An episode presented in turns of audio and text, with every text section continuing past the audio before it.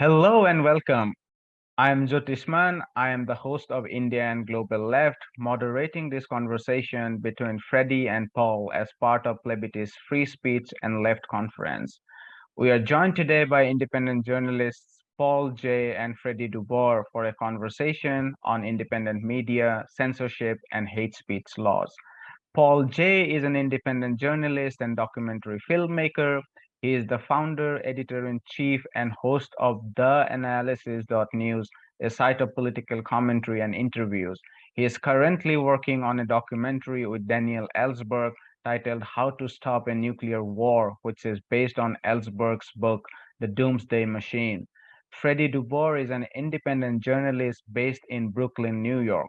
He is the author of The Cult of Smart, How Our broken education system perpetuates social injustice, and his newest book is How Elites Ate the Social Justice Movement.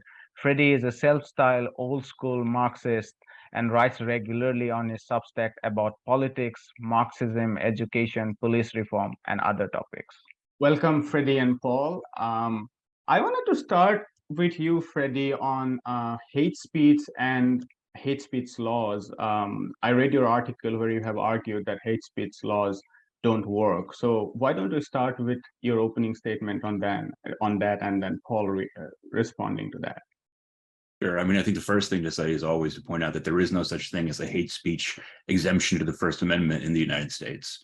Uh, one of my, my frustrations is that very often when liberals and leftists are talking about uh, the, the concept of hate speech, they often talk as though there is such a thing as like a already existing statute of hate speech, what it is uh, legally in the United States. There is no such uh, category as hate speech in the United States. You can say this is hate speech in a sense that you think is um, descriptively true, but there is not a legal category of hate speech. And I also think that um, it's almost entirely pointless to talk about the, the creation of one. Uh, in order for there to be a hate speech um, provision for the United States, you would have to make an amendment to the Constitution to, to create that um, uh, exception uh, to the First Amendment, and among other things, a, a, a uh, amendment to the Constitution requires three quarters of the state legislatures of the United States to go along with something, which is just totally fanciful under current political conditions. I think the Republicans would rightfully feel uh, that any kind of a hate speech uh, code um, written into the United States Constitution would be used primarily as a cudgel against them I mean, I guess you can sort of theoretically define an idea of like a, you know, partisanly neutral, ideologically neutral hate speech um, code, but in practice, it would almost certainly be used more against conservatives than against liberals.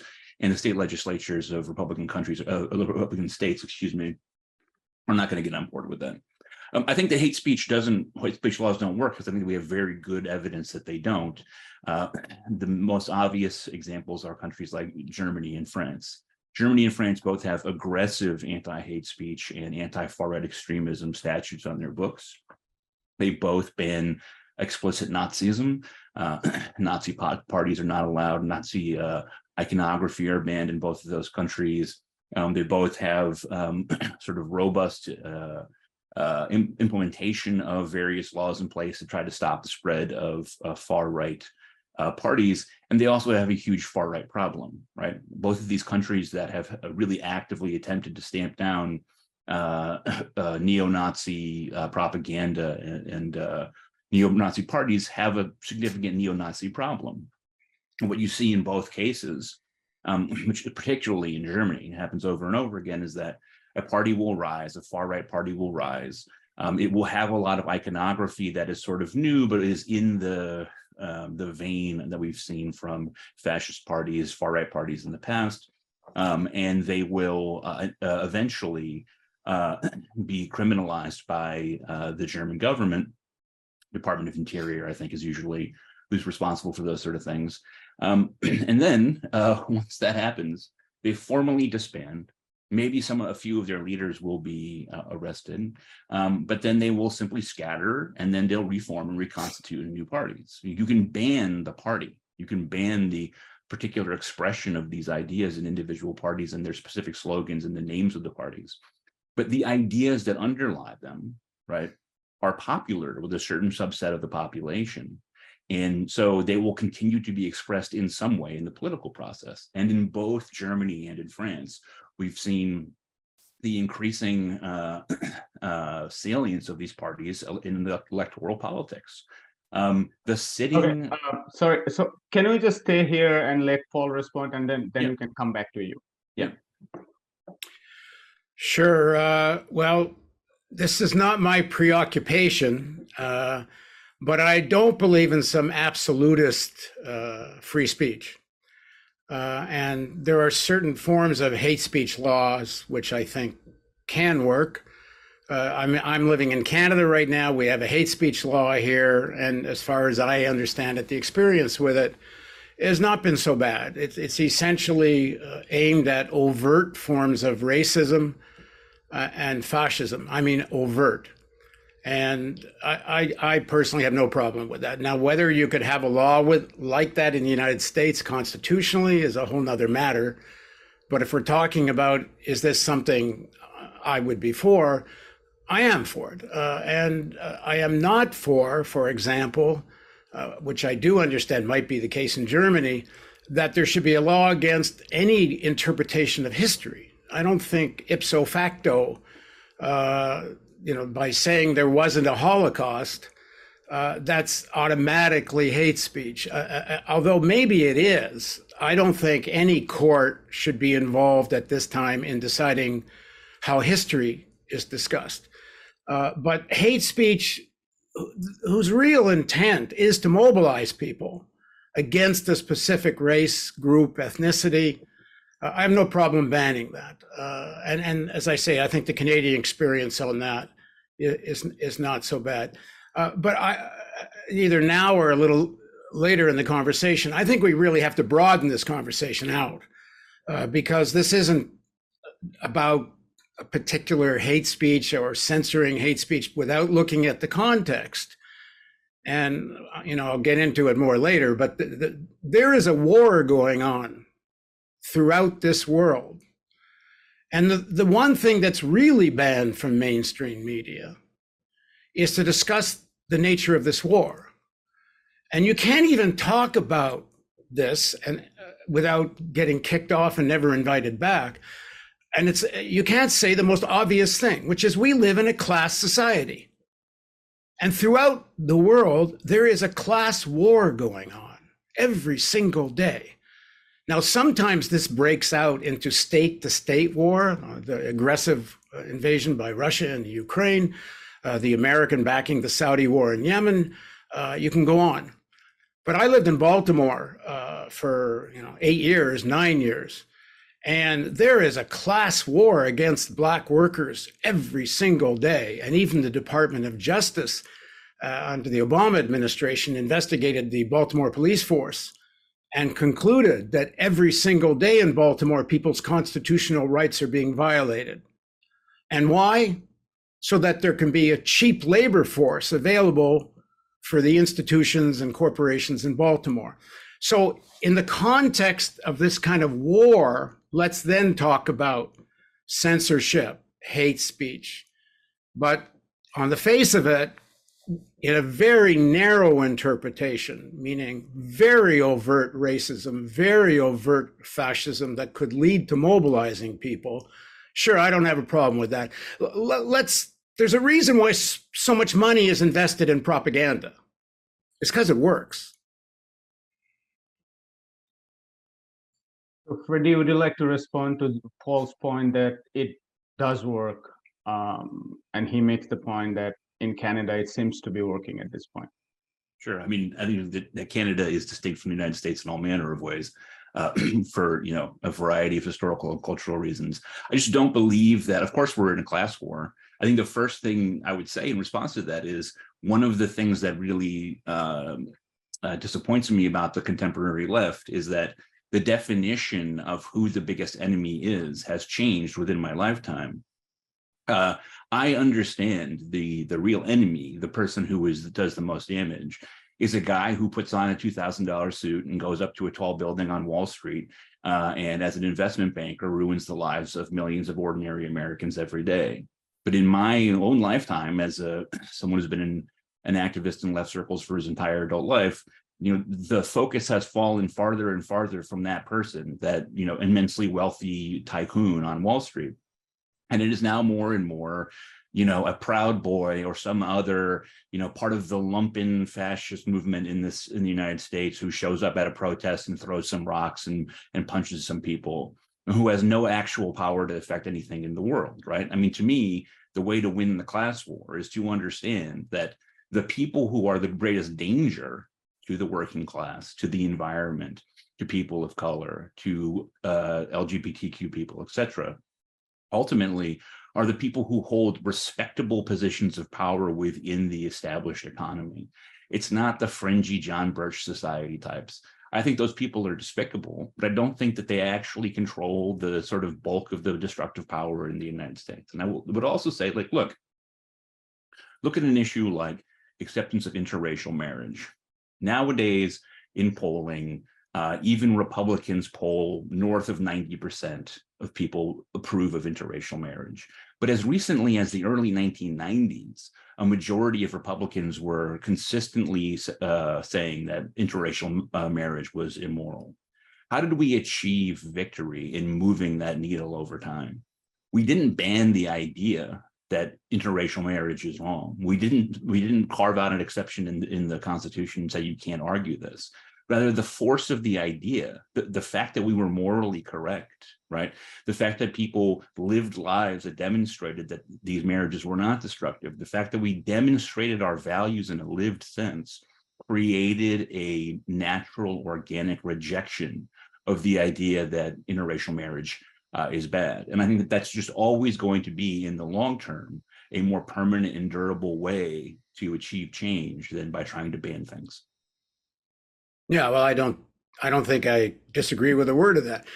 Um, and I'm any any attempt that goes beyond what I was saying to ban overt racist and fascist language that is meant to incite people to attack uh, in a racist and fascist way.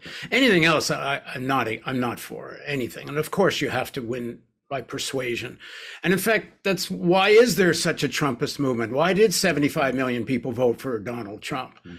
It's not because the majority of them are racist and fascist. The majority of them are not by any means. Uh, the majority of them are just fed up.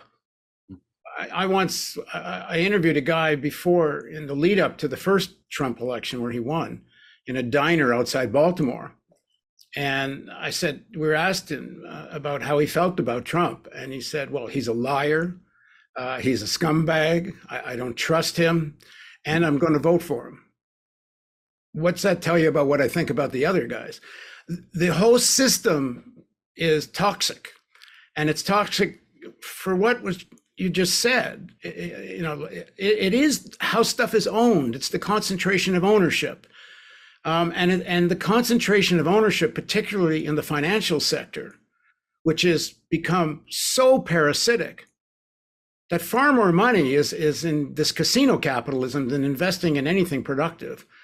People are suffering from that, and the corporate Democrats and, and the, uh, the liberal face of this system has simply written off those 75 million people that voted for Trump. They don't give a damn, and and and and they till the soil for such uh, crazy shit to be believed. So if you want to deal with the crazy shit, no, you don't ban the crazy uh, ideas. You don't ban people that believe in this theory or crazy theory. What you do is invest in a public education system right across the country. And you actually pay teachers properly. And you train teachers to actually know history. I mean, you, you look at some of the, the, the uh, the uh, papers kids are writing in school about the Second World War, they absolutely haven't got a clue who were the Nazis, who were the Soviets, who were the Amer- and they're getting A's. Why? Because the teachers don't know any better than the kids do. I mean, if you really want to deal with the uh, descent of so much of the population into a kind of uh, I don't know what else to call it, a kind of ignorance that makes the people susceptible for being recruited into theocratic fascist movement. It's, it's the complete collapse of a decent public education system outside of major cities. Mm-hmm. Yeah, I think casino capitalism, I think, is just the right term. And I think that one of the things uh, that I think that um, we could all do a, a, better job of sort of explaining to everyday people is um, the degree to which financialization is not just found in the financial industry anymore. So one of the things that emerged from the financial crisis in 2008 and 2009 a lot of people didn't know, but became apparent. So, for example, General Motors was making most of its money. The majority of its profit was not coming from selling cars. It was coming from, it had created a financial bank that was attached to it and was making bets on the economy. And the same thing was true of the major airlines. The same thing was true of General Electric.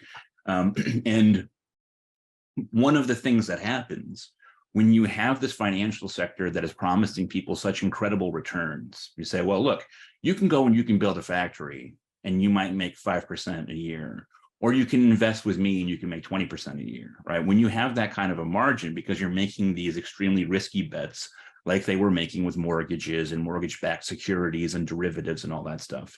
Um, ordinary investment can't compete, right? If I just have an, an, old school factory in which I'm building widgets and I can employ people and I can send these things out, then that looks like a much less attractive uh, investment opportunity to investors. And so one of the things that happens is that financialization spreads further and further across the country because in order to sort of compete with the interest rates that some of these banks are, are dangling in front of people, uh, institutions that are not fundamentally financial have to use those shenanigans too, which of course is fine until inevitably, right, whatever cracks are in that financial model happen, break, and we have explosions like we had in 2008 and 2009. Yeah, I, I just wanted to quickly add that this uh, the implication goes beyond the country and particularly its impact, uh, the impact of finance capital on the global south has been very, very extreme. I mean, as we speak, we are seeing countries after countries, Pakistan, Sri Lanka, facing the balance of payment crisis. And one of the roots of this was this liquidity wars following the global financial crisis in the global north that went into these bond markets through the bond markets uh, into these countries of the global south and the moment interest rates are hiked in the global north capital just switched back leaving the country's uh, money into depreciation you know trades falls balance of payment uh, goes into a sort of complete toss and then imf goes in and imposes the austerity and eventually the burden is transferred into the working people um, uh, sorry for just this addition since uh, I come from the global south. I thought there was this great moment. Uh, I want to um, quickly um, switch from this discussion, but if we can just quickly put this thing away, since Paul mentioned about um, school education, and I'm taking university as part of this, and maybe my question is particularly relevant to university. Uh, what are your thoughts about the rise or this conflict uh, around free speech in university, particularly with regards to um, what we generally understand as cancel culture or issues of diversity, equity, and inclusion. Do, do you see a particular threat in that, or is it blown out of proportion by the right wing as a sort of uh, weaponization? Well, I, I, think the answer is both. Mm -hmm. Um, I think it does get blown out of proportion by the far right, and I also think it gets exaggerated by sections of the left. Uh, the the we are facing an existential threat. Uh, the climate crisis and the risk of nuclear war uh, are have never been more threatening. Uh, so you cannot judge an issue without starting there. So if a particular professor or a particular thing is being said, um, it doesn't mean uh, it, it doesn't offend someone's identity. It doesn't restrict some rights. And, and I'm not saying people should lay down in the face of it, but is it the primary issue? And, and, and if we need to build a unity of the people to force real policy, real action on climate, and real policy to reduce the risk of nuclear war, then everything else has to be judged in the context of that. You know, you got to pick your battles. And it, it serves the interests of the oligarchy, to you know, to use Bernie's words or whatever, um, you know, to keep people fighting over these other issues. you know, right now the the abortion issue is actually after years of hurting the Democrats because it, it, pushed so many votes towards the Republicans. Now all of a sudden it's galvanizing some vote that might help the Democrats. And and and it's you know clearly a legitimate fight for women to control their reproductive rights, but there are a lot of serious people, honest people, ordinary people who are religious and and with with in good faith, not in bad faith, think abortion is against their their principles. I don't think women should have to give give up their rights because of that. On the other hand, there should be enormous effort, including knocking on doors in all the areas where people vote for Trump to say, look, okay, we're going to disagree on this, but we're faced with an existential crisis. Our human civilization could end. So how about you, we agree at least to reduce the risk of nuclear war? You know, if you don't get the climate science, let me tell you what I know about it.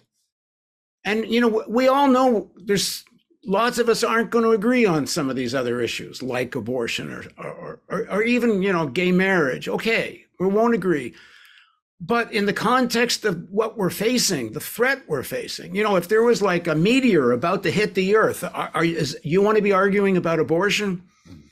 Well, that's the kind of moment we're in.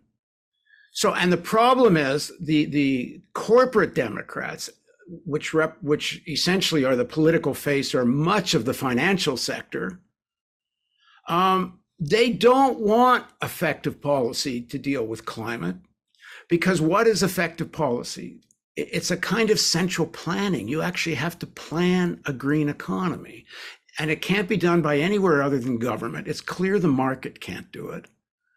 And as much as even they know, like you listen to Larry Fink, who runs BlackRock, he's fully aware of the facts of how dangerous the climate crisis is. But they don't want a kind of government planning. Now, it's not they're against central planning. They don't mind when the Fed bails out banks. What is that but central planning? The bloody Pentagon is central planning. There's lots of central planning, but it's central planning done by a government and politicians very beholden to the financial sector. But they don't want a, a, to open the door to a transformation to a green economy that will require pulling back on some of the profit centers they have in fossil fuel companies and such, even though they know human civilization is threatened by it. Yeah, I would also say that my response is like it's both at the same time. Look, I've written a lot about civil liberties on campus. I do fundamentally think that conservative students and conservative professors should have have the right to eh, hold and express the opinions that they do. I also think that um, it's very fraught for the American university system if it really does become entirely one side of the political spectrum, because that means that it's much less defensible. I mean, one of the things, there's been this terrible defunding of American public education, higher education in the last 20 or so years. And one of the things that Republican state legislatures always do is they say, one of the reasons we're cutting funding is because these are just leftist indoctrination camps anyway, et cetera, et cetera. I do think that there's, uh, of course, in a certain sense, these are tempests in a teapot, but I think it's worth asking um, why have young people today become so um, habituated to expressing their problems in a way that is very sort of parochial. So very like my campus is the world and I need to clean up my world. And I appeal to the dean and he's the heart, the highest authority there is. And my problems are all about offense. And, you know, I'm my, my, my desires are to limit people's language. I think you have to look at the, that and say that these are young people who have grown up with a sense of disenfranchisement, right? That in other words, part of the reason why so many young people spend so much time with the language policing and with freaking out about who gets cast cast in what movie and and and having social media freakouts um, is because they've grown up into a political system in which they don't believe they have representation, right? In other words, they look at the political system in which they're embedded and they don't see themselves as having a voice, as having an opportunity to uh, to really influence things. I mean, one of the things that I've found myself is um, there's a really interesting combination and kind of dark combination uh, uh, among a lot of young people of um, great idealism, but also nihilism, right? In the sense that they have very developed political instincts and they have a strong sense of right and wrong, but they don't believe that they can actually create change, right? They don't think that anything's going to get better. Um, and so I think that part of the reason why you see these perpetual blowups on college campuses is because it's one of the only places where people of that age feel that they have any power, right? Like they they don't think that they can get a political system that actually represents their interests. They don't think the economic deal is going to get better for them. They're looking at a world where healthcare, education, and housing just keep getting more and more prohibitively expensive. Most of these kids don't believe they'll ever be able to own their own home, and they're probably right, right? And so they they see this this very pessimistic outlook on the world, and they say, "Well, look, here at the place where I spend thirty thousand dollars a year in tuition checks, and where we can raise our voice and yell at administrators who can give us what we want, here we're going to exercise our power, right? Like it's it's a, it's a the expression of this is the only place I feel enfranchised, the only place I feel empowered. So I'm going to become more and more controlling of that space. Well, I'm not sure that's so bad. Where else are they going to fight except in the school where they spend most of their time? What, what I'm more concerned about is the the way universities suppress discussion indirectly by who they hire. Uh, for example, the Israel Palestine question. I mean, how many professors have either lost their jobs or are scared about their jobs if they talk about what's really going on in terms of the apartheid state in Israel against the Palestinians? Mm-hmm. Um, the institutional power is far stronger than anything the left is capable of doing. That said, I think it's important. Don't divide the students on secondary issues.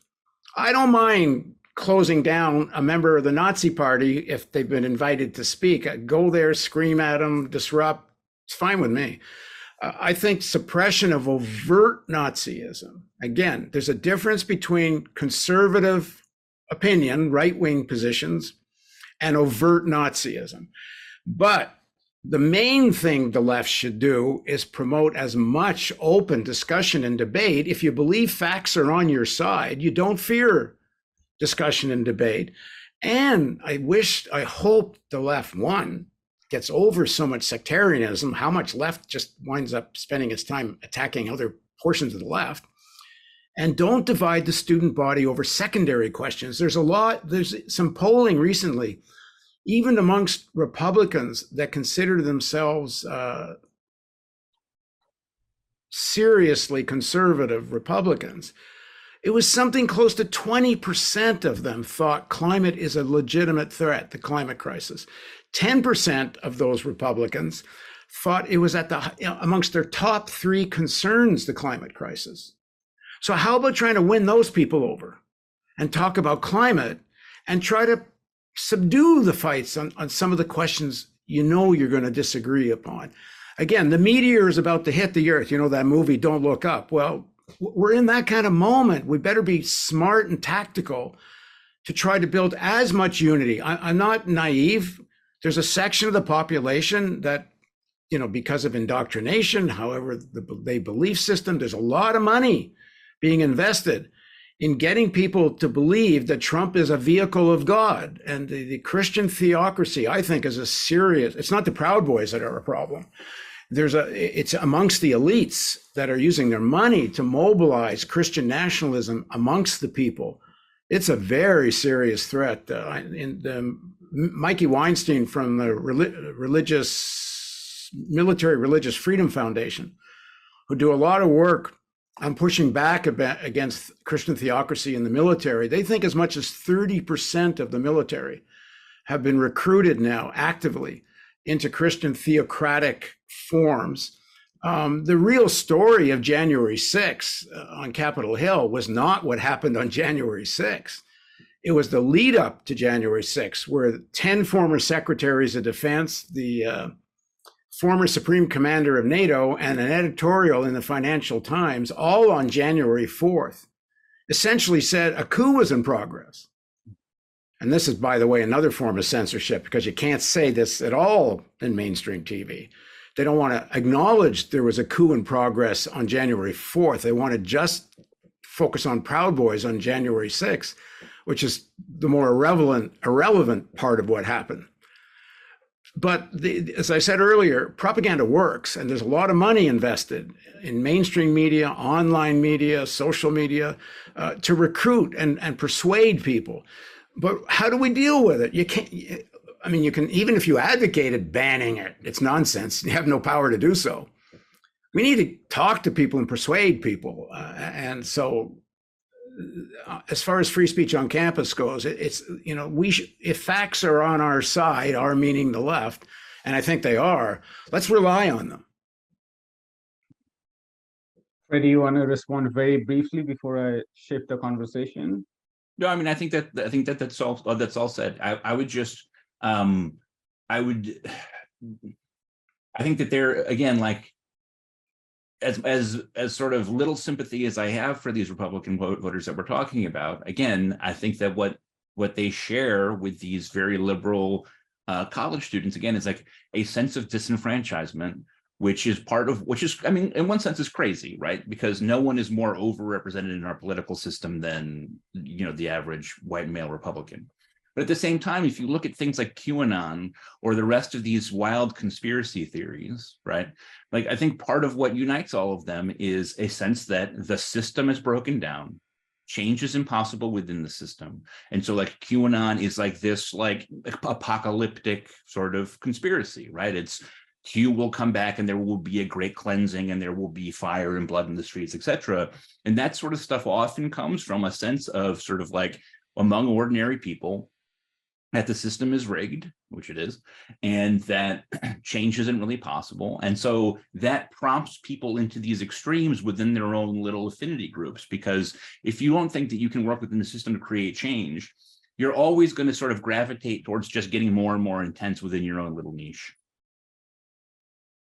And the, oh. the only thing I would su- add to that or suggest to people on campuses and such, you know, mm-hmm. Daniel Ellsberg was a, a, a militant, you know, the, who released the Pentagon Papers. I'm doing a film with him now on his book, Doomsday Machine. He, he was a nuclear war planner.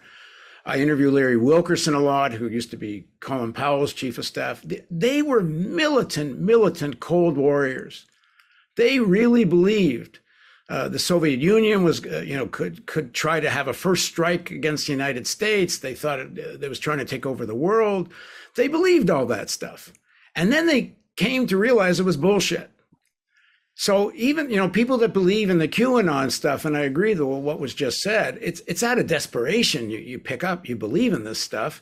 Your own life doesn't really validate it, validate it so if you're going to talk to people I mean, listen some people are nuts. They're just they've been driven mad by a culture that's essentially irrational and maybe you can't talk. But most people who voted for trump are not completely nuts and are not qanon.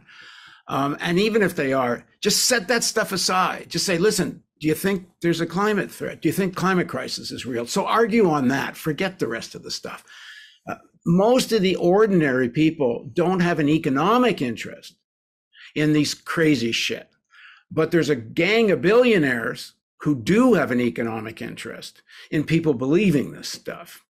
So what what what Fred said earlier, yeah, let's get the attention back on these guys in the two thousand dollars suits, including the ones that are working around Trump that are behind Trump, and, and let's try to have as much unity amongst people as we can a lot of uh, stuff about beliefs is due to alienation. Uh, if you read military uh, or war histories, you very quickly realize how easily people understand the ravages of war just by being involved, which they they generally may not have understood. And thinking about this alienation, this is a good segue into my next discussion, which is the internet. This is the sort of uh, our great moment of transformation, the new market, uh, sort of the way Karl Polanyi would say the great transformation of the 28th century. This is our great moment, perhaps in the last uh, last 20 years. Um, so I wanted to start with you, Paul, about uh, the issue of censorship in the digital market and there are issues about uh, arbitrary usage of uh, algorithm. There are issues about involvement of government and there are issues about um, corporations in the digital market using our data to manipulate uh, us or even turn ourselves into commodities. So can you if you can just tell your story very briefly but also respond to this sort of the moment we are living in and the issue of censorship that comes with the internet space i'll try to do it quickly, uh, yeah, I, I, run having a website called the analysis.news. And I did this story about January 6th uh, on a YouTube. We have a YouTube channel uh, where I pointed out that the real issue was the the events that led up to January 6th, not January 6th. Uh, again, about all the various mainstream sources that were talking about an attempted coup, essentially uh, Christian nationalism within the military. And uh, and in in the video, I also pointed out that the uh, corporate America had decided they'd had enough of Trump and wanted a peaceful transition. One, they don't so fear a Biden presidency. They know in the final analysis there may be some legislation they don't like, but it's not going to challenge their uh, essential power. But something I pointed out in the video uh, that was reported in mainstream media and then disappeared. The, the, the, doors of Capitol Hill were breached at 2:10 in the afternoon.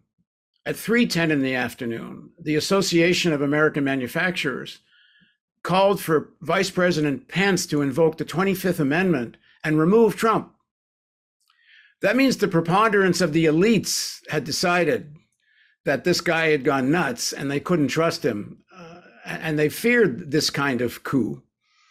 Well, that video, because it targeted Christian nationalism, because it exposed the, uh, you know, how corporate America's role in this, and, th- and I should say the Association of American Manufacturers loved Trump right up until those days. They got everything they wanted in terms of deregulation and tax cuts.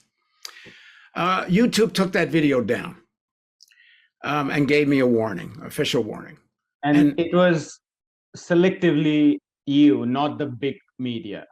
That's also- yeah. Well, what happened is they said because we had a clip of Trump speaking to the crowd just before they went to Capitol Hill, we were promoting the idea that the election was stolen and promoting disinformation. Now, it was obvious in the video we were denouncing Trump and not just for, just to be clear the big media could run the same video. They all did. That same clip had been on every single mainstream media on youtube. So then I, I, as an experiment, I took out the Trump clip and I added more because I, I, knew more about the story of the role of Christian nationalism in the lead up to January 6th. And I published that story. I also asked, raised the issue in the first and second story. Uh, why, what was Mitch McConnell's role in this? Because nobody wants to talk about that.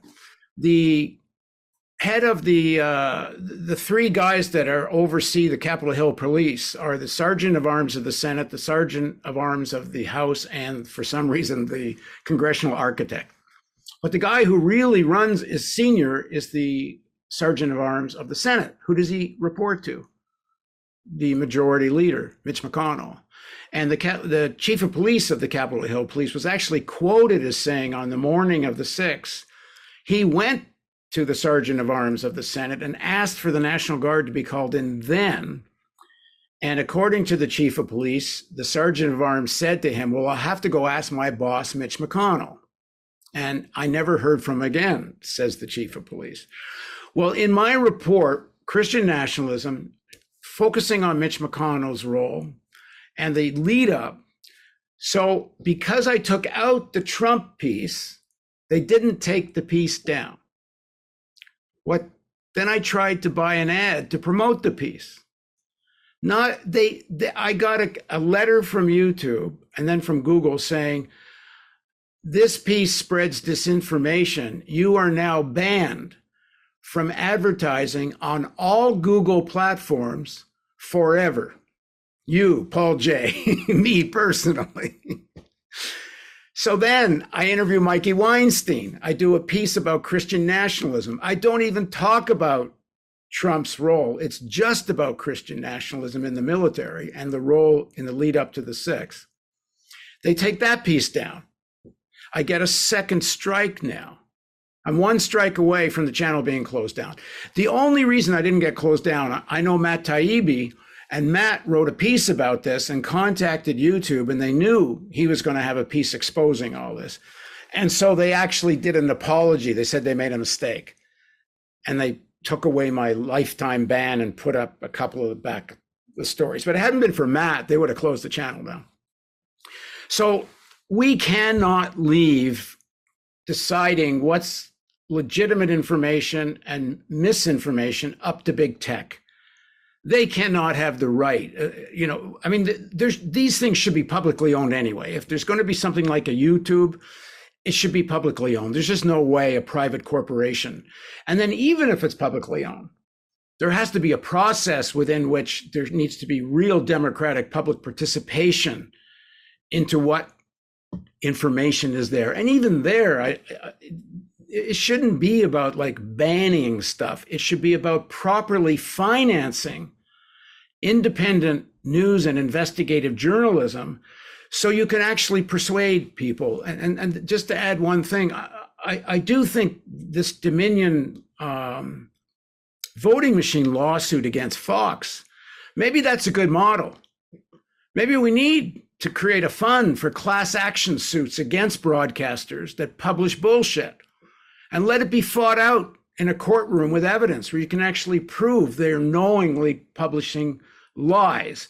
Because how much of this uh, you know, war after war is based on out mainstream media uh, promoting outright propagandistic lies to support the war. Maybe we should have an ability to have class action lawsuits against this. I mean, obviously, the real solution is real democratization, real public ownership of the media, diversified media, uh, which means we have to find ways to gain more political power. It's you know it's not just coming up with some ideal scheme in our heads. Freddie, go ahead. Yeah, I I think we're in a very weird time in terms of the balance of power between independent media and corporate media. In a certain obvious sense, right? Um, it's never been easier to spread your message as an independent purveyor of the news or opinion right? The, the technological tools have never been uh, more accessible or more widespread. My father was, um, he wasn't, I mean, he was an avid fan of the Village Voice, but also of these little alt weeklies, you know, printed newspapers from different cities across the country. And um, when we were growing up, when I was growing up in Connecticut in the 1980s and 1990s, um, in order to get his hands on a bunch of these alt weeklies, um, he had to just have friends in those cities just send him them in the mail every every week or every month or whatever it was. Right. In other words, like like there, there there was just no distribution system for the for the Village Voice. You could get it delivered, whatever. But for most of these little papers, if you wanted to get one and you didn't live in that town, you had to have someone send one to you. Right. Some of them had subscriptions, some of them didn't. Um, now, obviously, everything's online. It's incredibly cheap and easy to sort of set something up. Um, and, you know, when I first started using the internet seriously, you had to pay money for photo hosting. Like you had to put down real money just to put some photos online. And now you can get it unlimited, whatever. Um, and at the same time, we have sort of this um, a series of very real and major challenges to establishment or mainstream media. There's not a single uh, show on CNN that still gets more than a million viewers regularly. Um, there's been a, a, terrible collapse in the number of uh, local newspapers across the United States in the last 10 years. The, num- the total number of people um, uh, employed in uh, newspapers was cut in half between uh, 2008 and 2018. So you'd think that the sort of balance of power has shifted decidedly into independent media, and in some ways it has.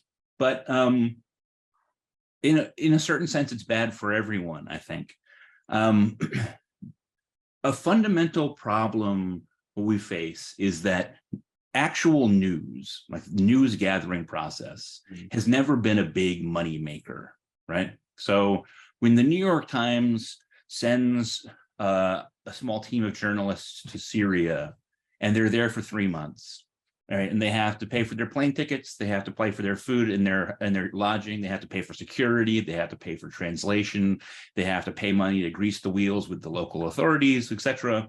Um, that all costs a lot of money, and the number of people who read the stories from Syria that come out of that is quite low compared to other things. Just like hard news, unless it's about very topical stuff, hard news just doesn't do big numbers, right? And so what's always kept the news, the sort of the newsmaking industry afloat is bundling, right? So your newspaper had the hard news up front, but it also had the personals, so the classifieds, the demise of which was a horrible financial blow for local newspapers, the the, the classified ads, which you don't need anymore because you have the internet. Um, they had the opinion section, which is much cheaper to produce than news, right? Like again, like a news story could, could require you to send reporters into the field for months at high expense, whereas you know an opinion piece takes one person just thinking and writing for a few days.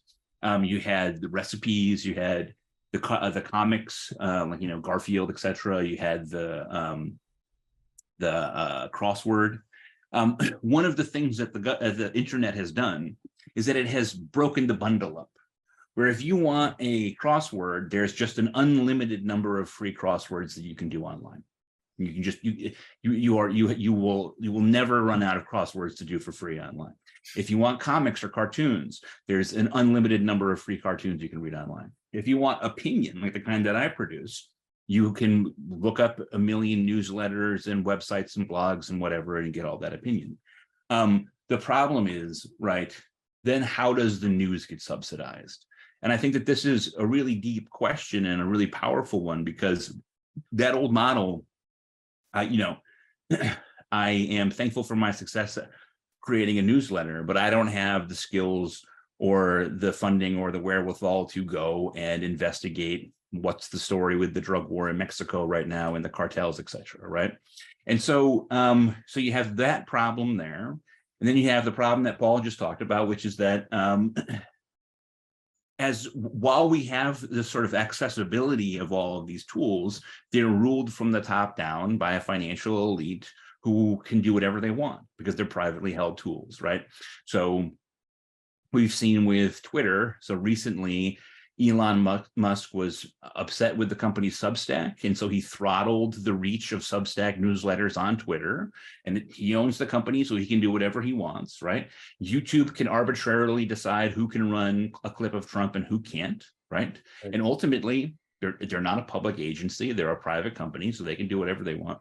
And so that's the other half of this, which is that, yes, we have all these incredible uh, sort of digital tools for distribution, but at, at, the end of all of these digital tools, always there is some corporate bureaucrat who has the ability to pull the plug, dictate standards, you know, twist the algorithm, do whatever they want. And so, in a certain sense, it is, you know, um, it's never been easier to reach an audience, but the state of actual news gathering is very, very fraught. And your ability to disseminate your message to your audience is always at the whim of a corporation. Well, let me just add a couple of things. Um, I, I would also like you to, Paul, to say at least two sentences about how do you look at real news, uh, having founded you it and some kind of that kind of experiment, how easy or difficult it is to do that? Well, the well i don't you know real news I, am now at the analysis dot news. I'm not working at real news anymore for a couple of few years. Uh, well it, it kind of goes to what i was about to say which is in spite of um, well, what's that joke about everybody has the right to walk in the front door of the ritz hotel? Yeah. and not everybody can afford the room.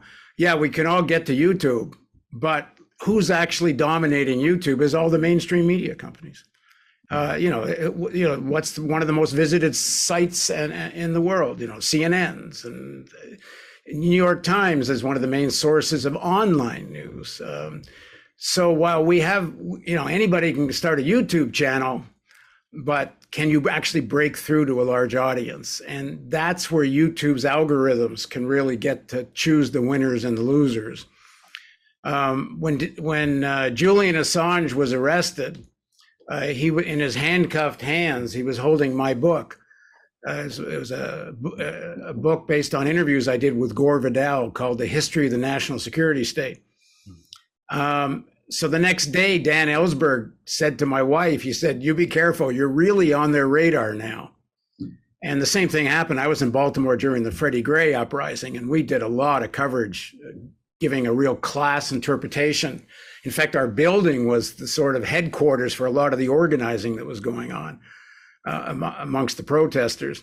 So I was really on the radar then too, because the local fusion center where the NSA and the FBI and the state police and probably the CIA all work out of this fusion center with the local police department. Well, they were all infiltrating, watching our building. Uh, um, and then that this reporting I did on January 6th, um, clearly an algorithm kicked in that said, okay, this guy's already been flagged and if you look at our numbers on YouTube, they greatly drop after they start taking down our stories. Um, Matt Taibbi's been doing this these stories on Twitter, some of which has shown how the FBI algorithms talk to the Twitter algorithms, and that's got to be the same case on YouTube. So here's a practical suggestion: the progressives that are on the Hill, or even at state levels, if they can do it, have a hearing where you force YouTube to reveal the algorithms that and whether or not they're talking to the FBI. And, and try to actually out the way the, the state agencies are creating agendas for social media. That would be a useful service because uh, there's simply no question it's happening. Uh, anyway, just back to your, your point about the real news. Uh, I mean, I'm sure there were things we could have done better, and same thing what I'm doing now with the analysis.news. Um, but it's very hard to break through to a mass audience, almost impossible, uh, unless you've got enormous amounts of money to promote and buy advertising. Um, and even then, you know, like in terms of mainstream TV media, it doesn't even matter how much clout you might have money wise. Uh, often they're, they're not going to let you on anyway. I mean, I think I'm an interesting talker. Maybe other people don't, but a lot of people seem to. I never get invited on anything. You know, nothing. There's not a, uh, you know, occasionally, occasionally I used to get invited on RT. And then I said to RT, I said, fine, but I'm not going on RT without crit- critiquing Russia, which I did. So I never got invited back on RT again. Same thing. Uh, if you if you talk in real terms about what's going on in the world, you don't get on mainstream TV. And I'll, I'll give you an example of something which, which is nuts. I interviewed Senator Bob Graham, who was the chair of the Senate Intelligence Committee, co chair of the Joint Congressional Investigation into 9 11. He told me on camera that Bush and Cheney deliberately disorganized the American intelligence agencies, and two, didn't just uh, do that, they actually actively facilitated the 9 11 attacks in a few, in a few ways, uh, including that famous memo bin Laden plans to attack America. Um, Graham told me that the normal protocol after a presidential briefing is called a principals briefing that goes out in the next day or two. Heads of agencies, secretaries of departments, undersecretaries. So if there's anything in the presidential briefing um, that requires uh, action for national security reasons, it's in the next principals briefing. Well, Graham tells me in the next principals briefing that memo, bin Laden plans to attack America, was omitted. And Graham says this was part of actively facilitating. Okay, this so I I I emailed every major news organization in the country. I said it does you know it makes no difference whether Graham's right or wrong. It's just he's a serious guy And the fact he said this is news, and I will give you this video clip for free. All you got to do is credit me with doing the interview. Not one news source, not a single one, including people I actually knew personally, not a single one followed up and asked me. So, you know, how do you, there's certain lines you must stay within to break through, whether it's mainstream media or on social media. And if it makes no difference whether you're fact based, you go outside the lines of the official narrative, um, it's very hard. So, what is the solution? The solution is we have to really find ways that alternative media you know help cooperates more creates something bigger with more clout bernie sanders campaign shows you can raise a ton of money online you know it isn't a hopeless situation uh, but we have to find ways to create some clout and do get people elected and then once they are elected they got to use that to expose this these kinds of issues. Like imagine having a guy like i phoned a guy i'll, I'll, I'll end quickly. He ran world affairs for one of the coverage for one of the major newspaper chains. So and i knew him and i said bob graham serious guy right? Oh yeah. Intelligence insider. Oh yeah head of the senate intelligence committee well here's what he just told me and I told him, and he says, Holy shit. I said, I got it on video. You can have it. Christ. And I knew this guy. And he, you know, I've got, you know, I've got a mainstream uh, news network background.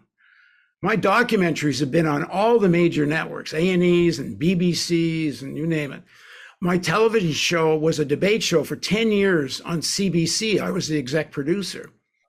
So I'm not like coming from nowhere. I've got some mainstream credibility. Zero. They wouldn't touch the story. Even there's so much credibility to it. So we have to build something with our own resources. And if there's plenty of money amongst us to do this, if we can break out of this kind of all of us competing with each other. Uh, Freddie, I give you the final words, and if you can also tell a little bit about your experience with the subscription-driven sort of uh, media, how in, independent you can be, and do you feel like making a broader impact at all, if anything? Well, it's interesting. I um, I am frequently brought to things like this. I'm often sort of invited to be a voice of sort of independent media. Um, uh, on the other hand, my last book came out from uh, Macmillan. My new book is coming out from Simon and Schuster, and I've been in the New York Times and, and the LA Times and the Washington Post and the Guardian and uh, Harper's, et cetera, et cetera. Um, yeah, look, it is. I'm very lucky to be successful making the newsletter that I do.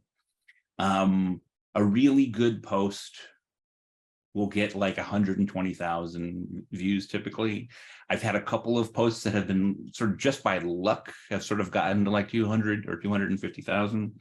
Um, I, after having, I mean, I've been blogging for 15 years and I have long since given up on understanding the gods of what gets read and what doesn't. I mean, I, I, I cannot tell you how many times I have labored over a piece for days and days, spent hours and hours on it, researched deeply, cared very much about it, thought that it was a piece that had a real chance to, to do something, and it just goes nowhere, right? And then I will dash something off in an afternoon that doesn't mean that much to me, and it will be one of my biggest pieces. Um, certainly, there is a um, uh, trade-off to be had between the sort of the freedom of doing my own thing and the broader audiences of the other uh, sort of doing mainstream stuff. Um, I frequently have to sort of let young writers down and let them know how poorly mainstream places pay. I mean, what I very often will hear from young writers is some version of, well, I'm sweating it out now, not making a lot of money, blogging or working for sort of, you know, low prestige sites, but someday I'll make it to the New York Times or I'll make it to New York Magazine or I'll make it to Harper's and then I'll make real money. And I have to tell them, like, places don't really pay as well as you think they do, right? Like, like it's it's really How you know, much how much does the New York Times pay for a column? Um, so the the uh the the online only column that I put out in 2022, I think I put out a piece about um uh the American Socialist Movement for the New York Times. Um, I it was uh, you know, 1800 words, 2000 words. I got $750 for it. Right. Um, print stuff when I was in the when I was in the print magazine, uh, I got four thousand dollars for three thousand words. Um, but that was a long, long process with a lot of sort of things like that, which is certainly not bad money. But if you're going to do it as a freelancer, you've got to be churning it out all the time, right? So one of the things for me right now is um, if I am thinking about doing, okay, I want to get a bigger audience, I'm going to write for a mainstream publication. I have to sort of do the math in my head, even if I, you know, am, am committed to doing that, where on a per word basis, writing for my newsletter makes me much, much more money. It makes me much more money than writing for the New York Times or for whoever, you know. Um, and so, but at the same time, um, my newsletter audience is largely a self-contained one. I have about 40,000 people on my mailing list the average post gets about 40 or 50,000 views. Like I said, occasionally they go to 100 and maybe three or four in the history, in the three year history or whatever of my newsletter, they've gone to like 200, 250. Um, but it's usually the same people. So it's sort of like a hermetic environment where I'm getting paid well to be a writer, which is the only thing I ever wanted, but I'm not really influencing the broader conversation. And then every once in a while, a post will go big, but like I said, I've given up on figuring out why. Um, yeah, and the thing is, is my ability to publish in various places, mainstream places, um, is really not has very little to do with the quality of my recent work, and has everything to do sort of with um who's cool with who you know? What person who likes me recently became an editor somewhere? Who owes me a favor? You know who doesn't like me even though this piece is perfect for them right? Like there's just a lot of high school stuff unfortunately that really deeply influences the free market the sort of the the freelance market um, for writing. So um i certainly haven't found the fir- the sort of the the right sort of lane um i think in a bigger picture sense um i don't know it's a very real concern to me that most cities don't seem to be able to sustain a local newspaper anymore. I mean that you know there were there were fundamental jobs being performed.